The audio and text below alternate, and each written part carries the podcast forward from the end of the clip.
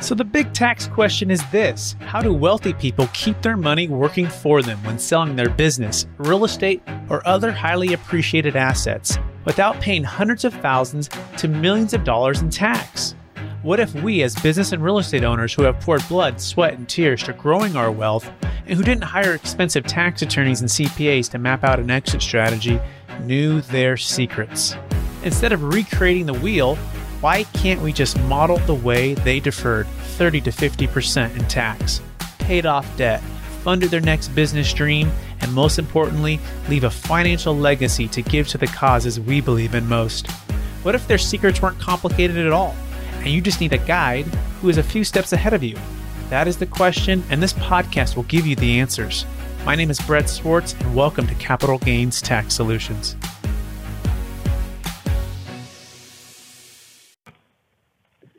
Welcome to the Capital Gains Tax Solutions podcast, where we believe most high net worth individuals and those who help them struggle with clarifying their capital gains tax deferral options.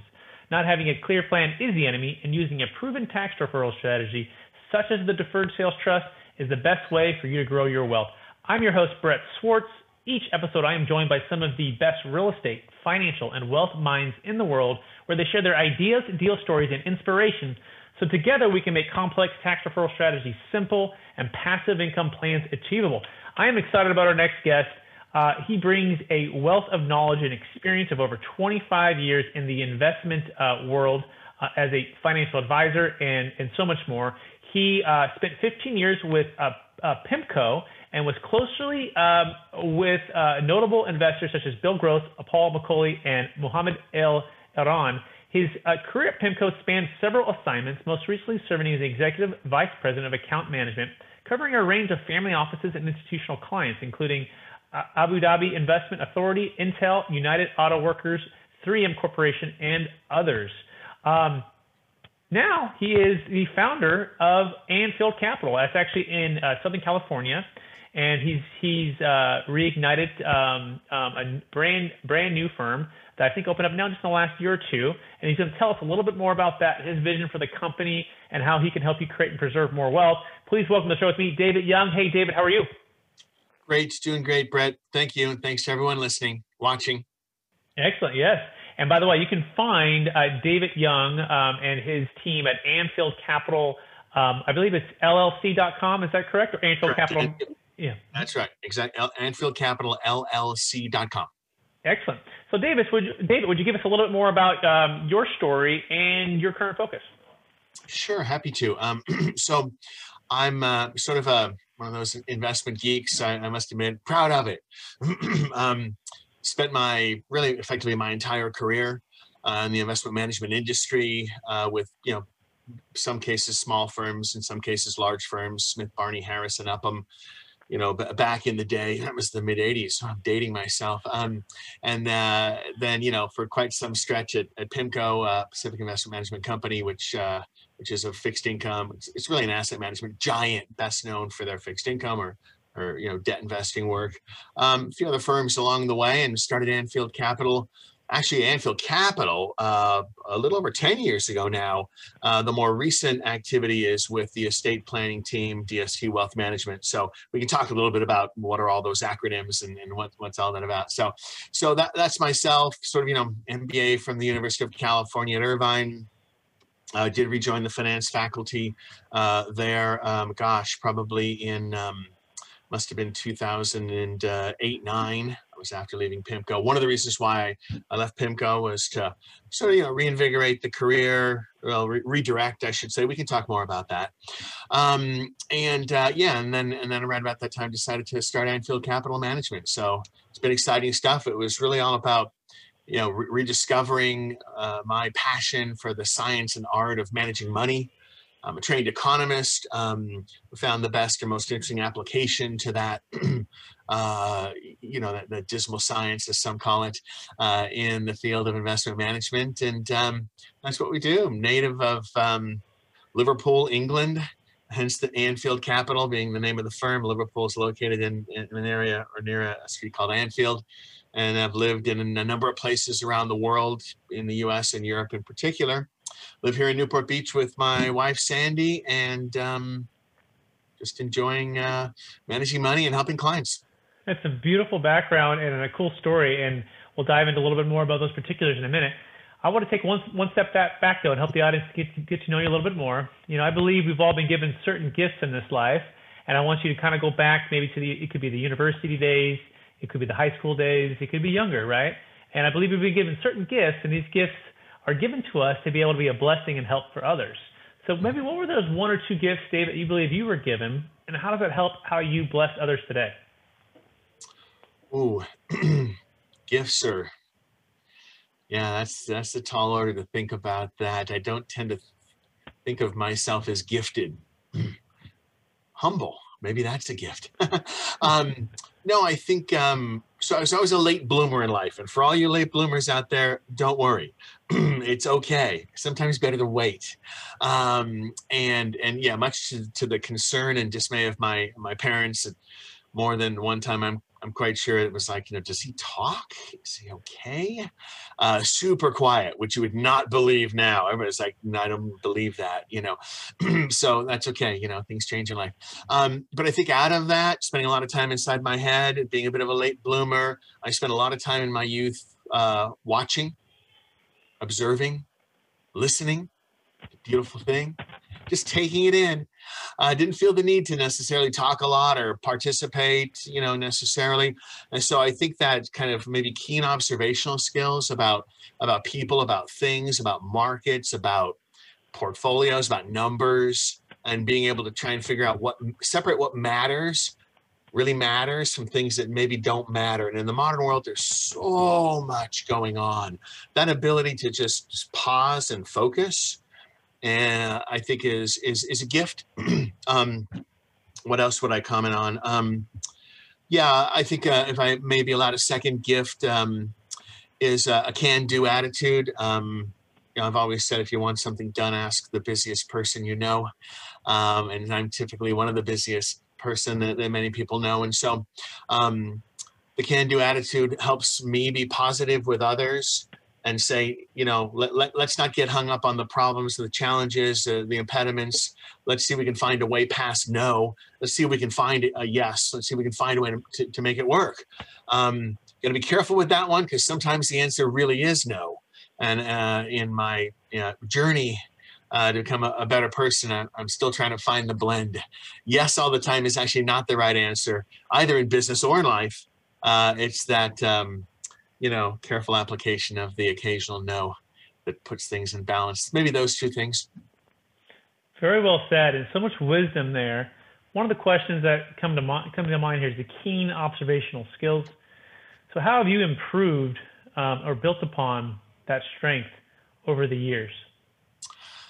How have I built upon it? Um, yeah, I think uh, still learning less is more. Uh, still learning keep it simple. Leave the stupid part off and a little bit mean there. Um, learning how then what you have to do is, is learn how to balance that with communication. You can't just be taking in, taking in, taking in. You've got to find a way to now say, okay, let me share, right? It's that sharing part, right? So it's not selfish anymore. Uh, the observations and and share them in a way that other people can understand them. Not that I'm any smarter than it's not about that, right? It's about bringing them into that perspective you gain through that observation, and then saying, okay, now what do we do with this information? Right? How do we get a better result for you and your investment portfolio? How do we get a better tax mitigation strategy? How do we just how do we just have a more interesting conversation if we're just sitting around talking? Mm-hmm. Very well said, and very um, very um, uh, very simple, right? Taking taking down what what can be complex, making it simple, and then creating an environment where you can share that right with one another and right. then apply it. And it's almost you know i think a good financial advisor or consultant comes alongside and and, and shows and kind of guides and then says what do you think? And you're right it might be some no's it might be some yeses but if you're not if you're not getting the no's perhaps you're not getting to a really good yes right? So it's important to to work with the client and and to work through the communication and then to apply that Thank you so much for sharing that. So, when did you become fascinated and/or obsessed with helping others achieve freedom with their wealth through investments? Well, let's see. Um, I think there's probably a, a somewhat a, a kind of a, a little more righteous answer, and then I think there's frankly a little more selfish answer. At the end of the day, I'm building a company, um, and that means you need to have clients and and assets, which is typically how how the compensation works, right? We get get paid a small amount of of a percent to manage the money, and so um, you know, you look around and you say, where can myself and my team, because we, we do have a, a, a, pretty good sized team, all very experienced, very professional, similar mindset to myself and, and Brett and others, is how we all gravitate together. I think good people find each other. Uh, there's a way, I don't know how it works, but it, but it, but it works. Um, and so the, the selfish part of, of that is um, seeing an opportunity to combine our skills, expertise, some of the qualities we've just discussed uh, with uh, a need uh, in in uh, of our clients uh, to build a business. That would be that part. I think the the other part is identifying that um, done right. Wealth transfer, unlocking the value embedded in, in assets through the right kind of transaction doesn't have to be complicated that's the observational, bring it all in, boil it all down, turn it into a solution, right? Uh, great, that's all great. What do I do with this? Uh, number one, I think um, that um, yeah, and the way the assets are managed inside these trusts once they're they're, they're struck, again, doesn't it's not magic. It doesn't have to be super complicated. It doesn't have to be super expensive. It doesn't have to to be you know accessible. Also, probably third point, only to a very large like like the really rich people. Um, no, there's a strategy in here that can help a lot of folks. I mean, just just the guy down the street or the lady on the other you know across town that owns a business or, or a home. It, it works for them too because it's accessible. So I think that that's maybe kind of the application um, uh, on the on the on the, the helping clients part. Excellent. So what's the biggest secret to unlocking value in the investments? Walk us through that where the aha moments that you're helping clients to have, either and maybe not just be in the investments, but it could be their portfolio, it could be their assets, and walk us through if you know perhaps we're meeting for the first time and what might be a question or two that you might ask me to try to try to um, open up uh, the possibility of unlocking that, that that value there. And so let me ask a clarifying question, Brett, so I make sure I answer it properly. Um, do you mean about the the transaction to let's just say they're selling a piece of real estate and then putting that in a trust and now there's there's money cash in there that we can do something with or do you mean about how that money might actually be managed uh, the latter, because we've talked okay. a lot about the former on, on, the on the previous previous one, so this will be more of the latter. Got it. Okay, so I want to be clear. Good, because I know more about the latter than I did about the former, so I was a little nervous there. Um,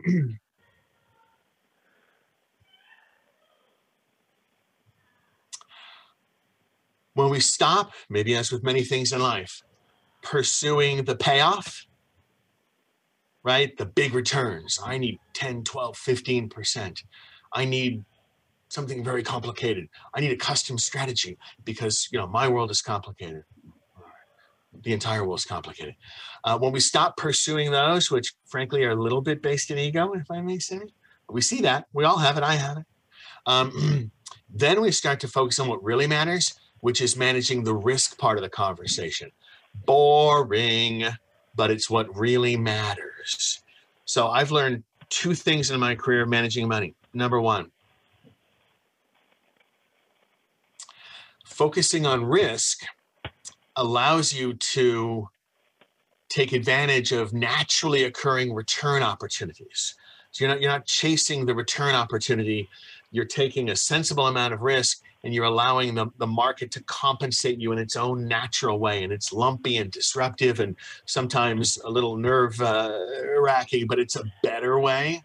So we focus on determining how much risk we need to take and how much risk the client and the transaction can comfortably sort of sort of coexist with and then building a portfolio that will optimize the return we hope to get never know hope it's from my compliance officer uh, hope to get um, based on that sensible amount of risk. So it's a risk based approach, not a chasing return approach. Number one. Number two, um, the single most deterministic aspect of a good investment management, a good investment strategy. It is not forecasting interest rates or the stock market or technology stocks or any of that stuff. It's really, really, really simple. It's also, I think, one of the most scarce uh, attributes in the investment management world, and I, I know many of my many of my colleagues very, very well. Um, it's patience. The patience born of conviction.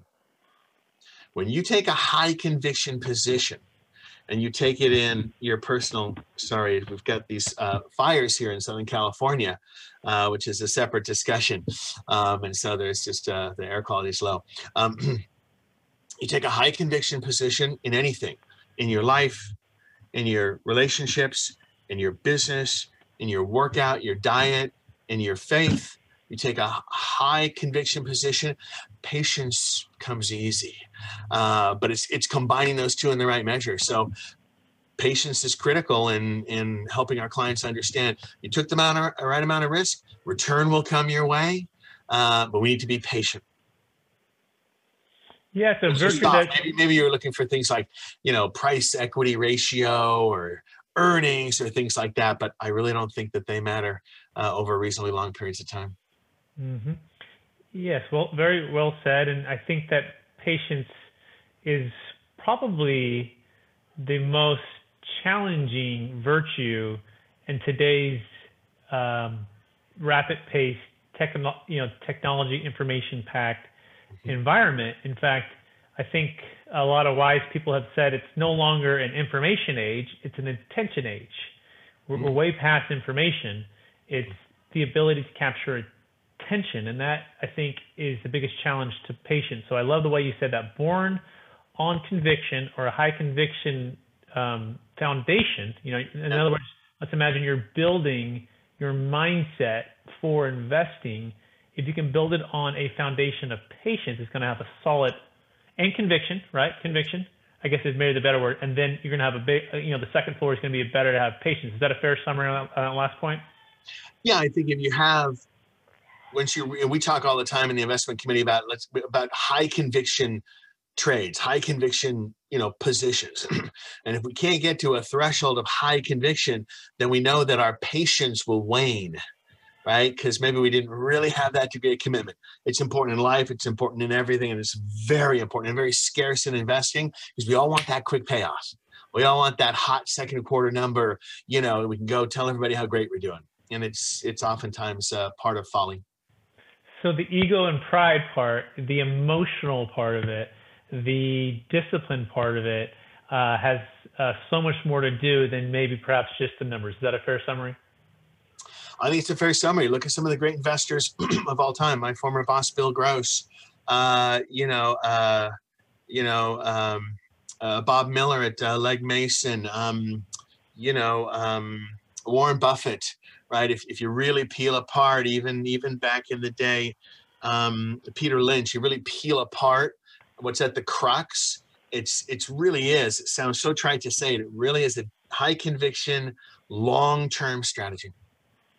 So how do we nurture patience and uh, establishing high conviction um, mindset and discipline what did the, what did the Bill Grosses do? You know, you're you're close to him. What was what was Bill doing to to nurture that and to practice that? Yeah.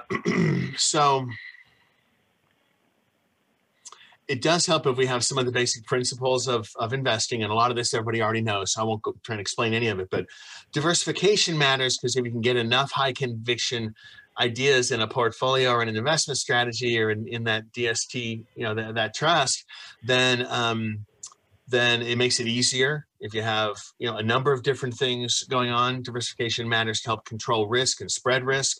That's the risk part that we talked about in terms of that approach. Um, so it, it's structuring a portfolio uh, properly. So it the portfolio allows you to allow it to interact with the markets over time and, and, and do its thing, so to speak.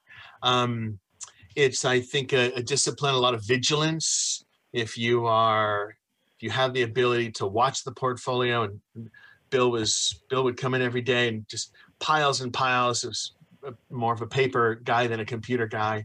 Uh, certainly a lot of time on the computer. I'm just going through manually every account, hundreds of accounts. Amazing, just mind-boggling. Um, but immersing yourself in the numbers, I think, gives you the ability to feel confident right? And where you are. And like, I know the risks, I know what's happening, I've got a handle on it all. I'm just going to call that good old fashioned hard work. and some of the observational skills we talked about before.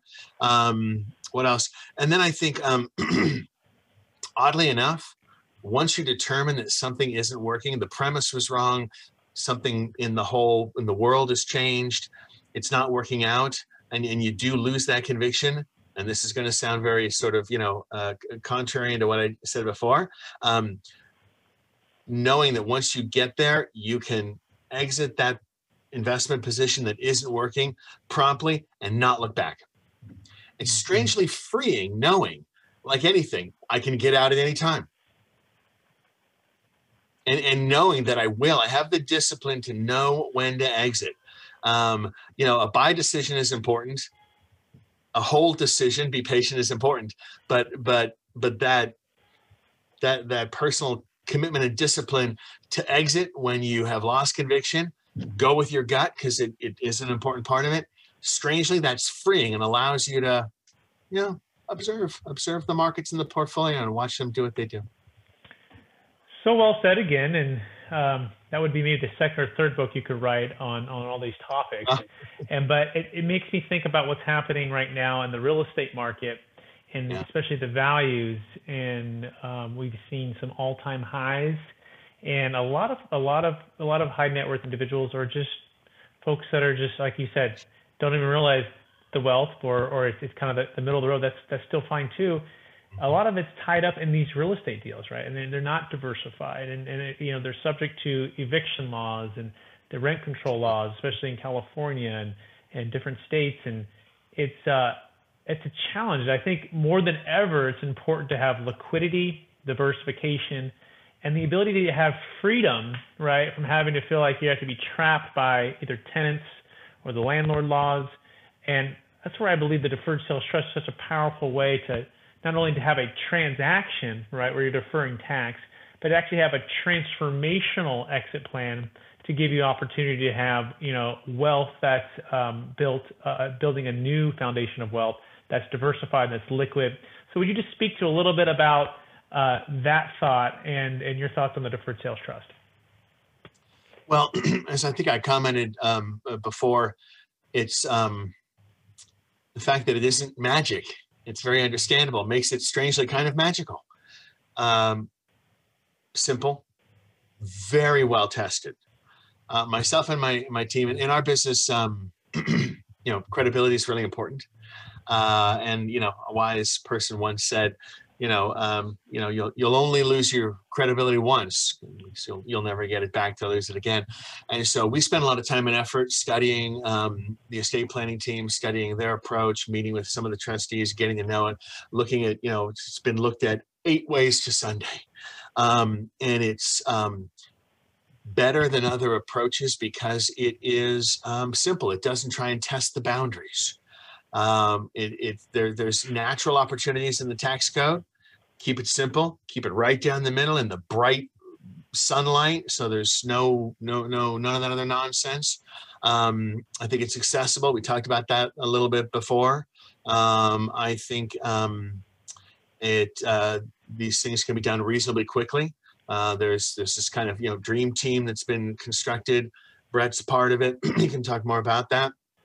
Where um, I mean, I've seen these things go from start to finish in a relatively short amount of time, um, you know, and and freeing people up from some of the complications of the 1031 exchanges, and they got the window on the thing where they couldn't find the pro, you know, um, it's it's so simple, it's so clean, and then once the assets get in there, there's a reestablishment of cost basis, and and then there's this real liquidity, transparency, ability to identify a, a you know the place you want to be on the risk spectrum um, and ability in some ways to um, yeah to hit the restart button on that asset because all of a sudden you know all, all the issues surrounded with the tenants and the maintenance if it's a piece of real estate and, you and, and, and changing of tax laws and changing of you know accounting laws and, and, and whatever else those are all behind you now, right?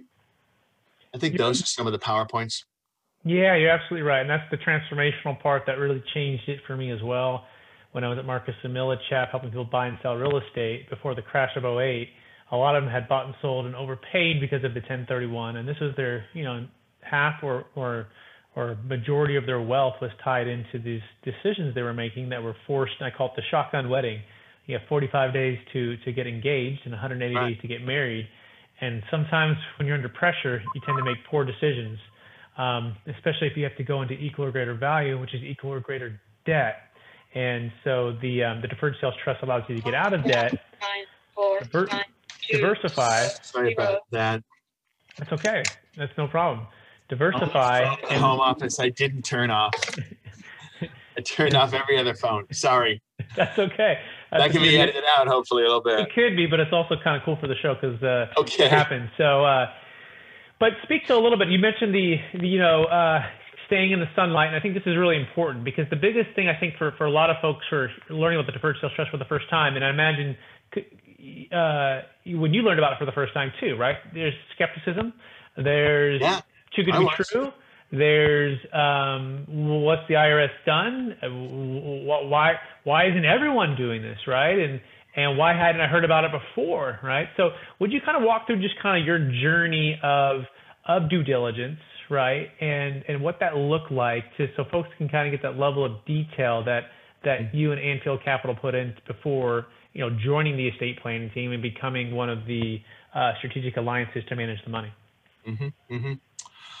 I think, um, goodness, we were probably first introduced to Bob Binkley. He's the founder and president of, of the estate planning team two years ago, maybe maybe a little more than two from memory.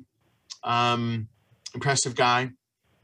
First thing we always uh, do when there's a, an important person who's a, a sponsor, be it of a, a, private equity investment or of, of of, of anything, or even just investing in a company, like a company you might go buy a stock, or in our case, we do a lot of a lot of bond investing.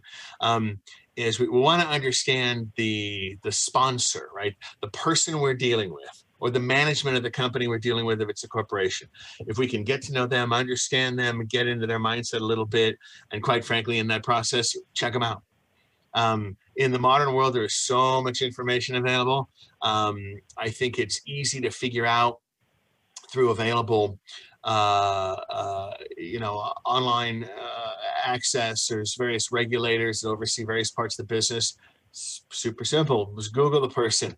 Uh, you wouldn't believe how many times we Google people, and it's just like, oh, oh, that's not good. Oh, oh oh my oh my that's not good you want to make sure it's the right person um, but so you know we, we check out the people and we you know started to ask around and check on you know bob's reputation and and it was just came back sterling this is just a sterling person he says what he means he does what he says and you know and and and so that was important then we began looking at at the organization cleans the whistle. Then we begin looking at the actual nature of the transaction, if you will. Um, and so for that, we did have to lean on some folks. I myself, I'm not a, uh, you know, a real estate person. Many of these are real estate based, but they don't have to be. A whole range of different assets can work. Um, we, um, I'm certainly not a tax uh, uh, person or an accountant, that's for sure. Um, and so talk to folks we know. They took a look at all the various reviews. There's you know, obviously it's been reviewed by every three or four or five letter governmental agency, uh, you know, in a regulatory or, or, oversight context, you can imagine the IRS being, of course, the most important one. Um, you know, letters of, of review, no issues. Um, and, and you just sort of start to pull, put it all together. I mean, if you watch something for a reasonable amount of period of time and you you you ask about it or look at it from a you know multi-directional, many different facets, um, if there's something there, you'll probably find it. Um, and in this case, there's nothing there, and it all makes makes perfect sense once you under, have the transaction. You know, I'm, I'm kind of visual in many ways too. So you know, I remember Bob and I little boxes with arrows and dotted lines, and okay, this goes in here and that's what happens here and that goes over there and really understanding it structurally it makes sense yeah very well said and uh, same here right it, it uh, once you once you kind of you know, I call it riding the bike, right? The first time you, you rode the bike or your advisors have never rode the bike, if you, it's going to be a little wobbly because you've never done it. But, but if mm-hmm. you can get along someone who's already been riding it and riding it for 25 years and thousands of closes and, you know, the over a dozen no change IRS audits and, and the large, large deals and, oh, wow, these guys, these guys are, these guys are speed riders, right? I can, I can learn how to do that. And yeah, yeah, you can, you know, with, with our help, we'll, we'll help you guide that. And on your first one, you'll, you'll be getting going fast. And before you know it, you're jumping on with the speed bikers and yours, you're as fast as, as anyone else. But um, but yeah, it does have a learning curve, and it is proprietary and it is protected, and so it's also a part of where where um, we want to make sure that it doesn't get into the wrong hands and it doesn't get abused, and as well, um, we also don't want competition. So those are two things that that help to keep it in a sense kind of contained, and um, where you don't have you know three or four hundred law firms all offering it. it. It really comes down to really one law firm and and then strategic alliances that work across the nation with them for, for their clients and but thousands of business professionals and who um, have joined and uh, the estate planning team as a whole and so uh, yeah okay great. Any last thoughts on that before we uh, we move on to um, to uh, the next topic? I think the last thought would be too is yeah looking at the people who are involved. Uh, people like yourself Brett um, you're obviously a, a very honorable uh, credible individual, tremendous experience, great reputation, um, and just down the list. And you know, it's I, I, said before, I think good good people have a way of finding each other, and I think um, good people also have a way of you know of distancing themselves from things that, that maybe aren't good. And so, we don't have to ride the bike all, the for the whole journey. We can we can talk to some of the other bike riders. Yeah, really well said. Exactly. That's great. Well, thank you for that compliment. I appreciate that. And and likewise, that's why we're um, so excited to uh, be able to, to work with the estate planning team and yourself and the law firm who provides all of this. It's just uh, it's a great group of folks. So, um, uh, what's maybe the biggest maybe mistake uh, a client has made as it pertains to capital gains tax deferral? In other words, what's that what's that what's that story where you're just like, oh, I wish they would have known either about the deferred sales trust, you know, like, oh, what was that story? that really would have made a huge difference had they known about the deferred sales trust?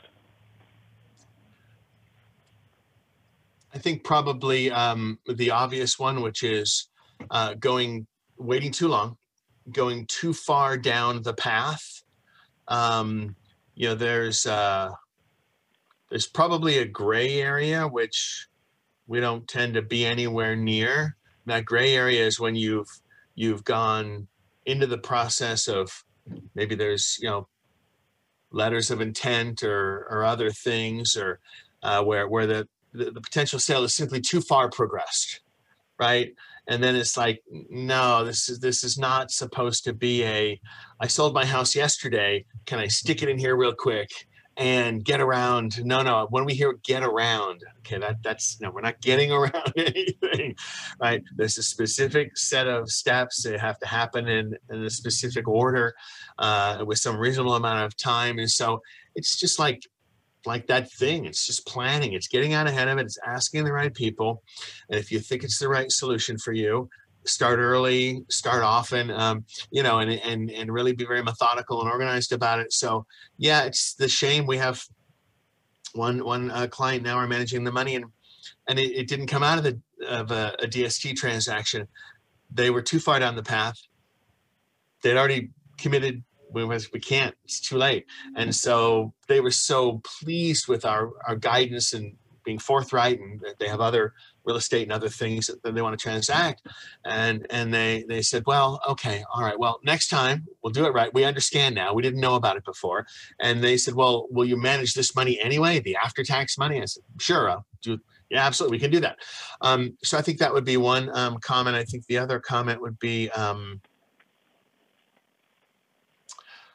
well, maybe were there two parts to the question? I want to make sure I'm answering it. No, I think you answered it really well. Gosh, what a shame. Yeah, you answered it really well. Just that was a story of a client who was too far down, and and, yeah. for those who are listening, you know, we, we, we can save a failed 1031 exchange, so that is a nice part of it. Um, depending on, on the timing of that as well. So for investment real estate owners who happen to be in the 1031, good. But everything else we've really got to do before close of escrow, not only before close of escrow, but before the buyer removes all contingencies. And that's mm-hmm. really the key thing where the IRS looks at what's called constructive or actual receipt. Constructive means there's really nothing for nothing that's going to withhold you from taking you know these funds in the next seven, ten days, whenever it's going to close, three days. And had you not set up the trust prior to that point, that's the window where uh, where where you can get trouble. So you got to you know we want to be early, early, early. Set it up. You know sometimes even before before even a listing goes on. Um, onto the marketplace to keep yourself, um, ex- you know, the earlier the better. And the neat part about us too is we don't charge unless you do the deal. So it's really a no cost due diligence, um, and it's also a no cost in case the buyer doesn't work out. So um, no, you shared it very well. Well, David, any uh, any thoughts there, are you ready for the lightning round? No, I think the other comment would be, although it might be getting too technical, it might be for later. Um, then it's just a, a, realistic understanding of what can be done with um, with uh, you know, assets that are in the trust. We see folks who are like, so here's what we're going to do. I'm gonna I'm gonna sell my house to the trust, and then I'm gonna have my you know son or daughter live in the house and and not pay rent and then i'm gonna like no no no no no no no again well that way we can get around no no no get around no get around do it right do it right and to that point he means 100% investments right so the irs gives yeah. a study of macroeconomics they give these tax loopholes legal tax loopholes not to get around but to incentivize the economy to grow and actually grows the economy which grows jobs, which grows tax revenue. And so as long as it's investments, right, our business purpose, then the IRS likes the deferred sales trust. But yeah, as soon as you try to take that and make it like personal property, it's the same reason you can't 1031 an investment property into a primary home because that's just it's primary, it's, it's personal property. They're going to say that's not enough of an incentive. That's really just personal pleasure kind of thing. So just pay the tax. Um, but by the way, you can you can cash out of the trust and, and, pay your tax and go buy that fancy house or that fancy car. It's not prohibiting you to do that. You just have to do it in that order: cash out, pay the tax, then do it. Don't try to use tax deferred money to do that. So those are all the things that we can guide you through and show you. With that being said, um, are you ready for the lightning round? I'm ready. All right. So knowing what you know now, David, if you can go back to your 25 year old self, what's the one golden nugget that you would make sure that you would do? one thing that I um, made sure that I would do again, um, maybe somewhat more philosophical than um, than anything. Um, I discovered over time that um, people don't know what you're thinking, and they don't know what you're feeling. So if you want them to know what you're thinking or feeling, you need to tell them. And if you don't know want want them to know what you're thinking or feeling, you should not tell them. Uh, yes, that should be the book. People don't know what you're thinking or feeling. And if you don't know what, if you don't want them to know that, then don't tell them. But if you do, then go tell them. Very simple and very well said. And that could be a, a, a good marriage seminar, I would think, too, right? Maybe I don't know. I think my maybe my wife is whispering that in my ear when I'm asleep, and that's where I got that idea from. I don't know, but um, yeah, and I think um, just um, yeah, just the the importance of um, credibility. Mm-hmm. You only only get it once. It takes a lifetime to earn. It takes a, um, you know, one inadvertent or although usually there's forgiveness there or or or intentional, then then then not. You can ask forgiveness, mistake, and then it, it poof. I've seen folks uh, ruin entire you know careers with the credibility building by one you know ill-conceived idea or overzealous uh, action and it's just such a shame. And so myself and my team, along with the EPT and others that are are involved, it's just credibility is it's just paramount. Very well said. I think a good quote for this: "Credibility is never owned; it's only rented, and the rent is due every day." Um, and so, and you can do that with anything. If the integrity is never owned, it's only rented, then rent is due every day. So, moving to the second question: What's the one book you've recommended or gifted the most in the past year? Uh, so this is um, the downside of being an investment uh, nerd. Um, every, I, I, don't read. Well, I read all the time, like constantly. So my idea of relaxation is not reading. um, when I do read a book, it's things like, you know, I don't know, um, Monetary History of the United States by Milton Friedman it's not a page turner. It is not. Um, it- and so it's nothing that I think of. If I, I wouldn't, I wouldn't do your listeners and watchers the, the injustice of recommending any of those books. You want to talk about music? That's my outlet. Uh, I'm struggling to learn how to play the guitar. It is not going well. Um, I have a terrible singing voice, uh, even in the shower, which is hard. Uh, but I will typically, um, I will listen to music all the time if I didn't have to work. Beautiful. No, that's well said. I appreciate that. I should maybe have that next question. What's the one, you know, uh, album or, or or or artist you've recommended in the past year? Uh, next question, though. Uh, give me a mobile or digital resource you recommend for your business. A mobile or digital resource um, for for our business. Um, well, I think there's some readily available online um, information sources, not specific to Anfield Capital, but just like like a resource anybody can use. Yeah, um, I I think some of there's um, I to this day, thirty plus years in the business, um, I uh, went online to it's called Investopedia. Uh, it's just Inve- Investopedia, like encyclopedia, investopedia.com. And I have, I get a word of the day uh, which is like the calendar, right? And the vocabulary building calendar. Uh, and then some other things. I have a number of different uh, pu- publications. Just, um, just, just helps people learn. I have all of my younger staff say, go to Investopedia, sign up for these three things. Just that drip, drip, drip. Every day I learn a new word. Um, uh, I, I know many of them, but it's, it's good reinforcement. Um, I think things like Yahoo Finance and other online um, you know, market and economic things. Um, advisorperspectives.com uh, is another good source. Lots of interesting, easy to read, one and two page articles, thought pieces about either the market or about an investment strategy or about uh, you know, ways to defer capital gains in, in transactions and um, accessible, easy to read. Um, and I would encourage people to, if you're interested in if you have investments, you're interested in markets, there's such an interaction between markets and politics and society, even more so every day. And, and, and, and, the world is so global. Um, those are three easy ways to just kind of just kind of stay in touch. Beautiful. Thank you so much. Yeah, and this will be our last question. Um, and uh, it's centered around after all your success and and being able to help so many people, um, and uh, now being where you're at now. Uh, how do you stay centered in your values and then how do you stay encouraged to reach for new heights?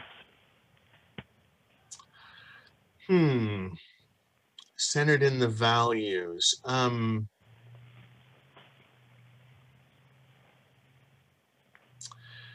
and reaching for new heights. Um,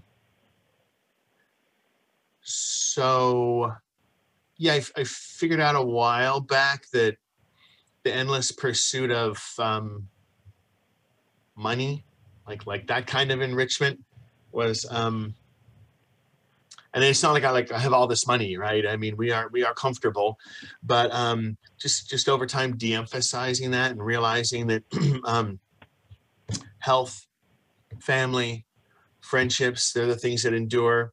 Part of that is professional credibility, reputation, and so spending more time focusing on those and trying to to you know sort of a so a journey of, of, of enlightenment and uh, being a better person.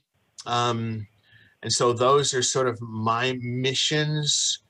I have financial goals, like like everybody does, but it's it's understanding that th- those come in time, and there's good times and bad for us, like everybody else. This is a 2020 tough time, um, and so I think also um, deriving enjoyment from mentoring and growing people around me.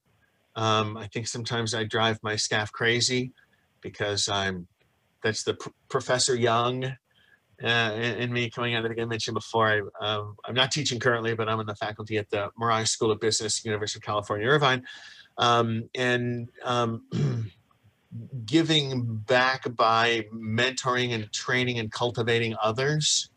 Um, I think that's um, that's important to me. That's beautiful, and I uh, appreciate you sharing that. And for our listeners, that's going to wrap up the show here, who want to get in touch with you, David, what's the best place for them to find you? Could you remind them one more time? Uh, sure. The company website is uh, A-N-F-I-E-L-D llc.com. That's, uh, I'm sorry, it's, it's Anfield Capital, a, uh, anfieldcapital.com. Website wrong. Um, you can also call the general number 949 891 0600. Uh, Susie or Natasha will answer. They're very nice.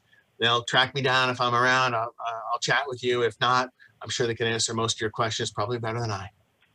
Well, thank you, David. I want to thank you for um, sharing so much wisdom, sharing your insight, uh, sharing your experience with the Deferred Sales Trust, and uh, and being a part of, of the Dream Team nearly now. And I I'm excited for uh, all the folks that we can help together.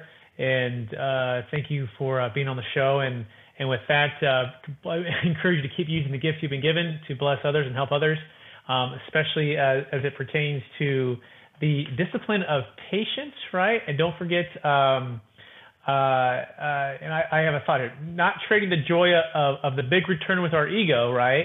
But mm-hmm. we want to trade that for the joy of, of, of, of focusing on risk, right? I think that's kind of the, the mm-hmm. real theme that I, that I, that I built from this. And so um, keep using those gifts to bless others. And thank you so much. And with that, I also want to thank our listeners for listening to another episode of the Capital Gains Tax Solutions podcast. As always, we believe most high net worth individuals and those who help them, they struggle with clarifying their capital gains tax deferral options – not having a clear plan is the enemy, and using a proven tax deferral strategy, such as the Deferred Sales Trust, is the best way for you to grow your wealth. If we can help you at all, you can go to capitalgainstaxsolutions.com. That's if you're selling a, a, a primary home, a business, investment real estate, highly appreciated public stock, you name it. If it has capital gains tax, the Deferred Sales Trust may be a, the best fit for you. You can go to capitalgainstaxsolutions.com, schedule your one-on-one consultation, and learn more about that.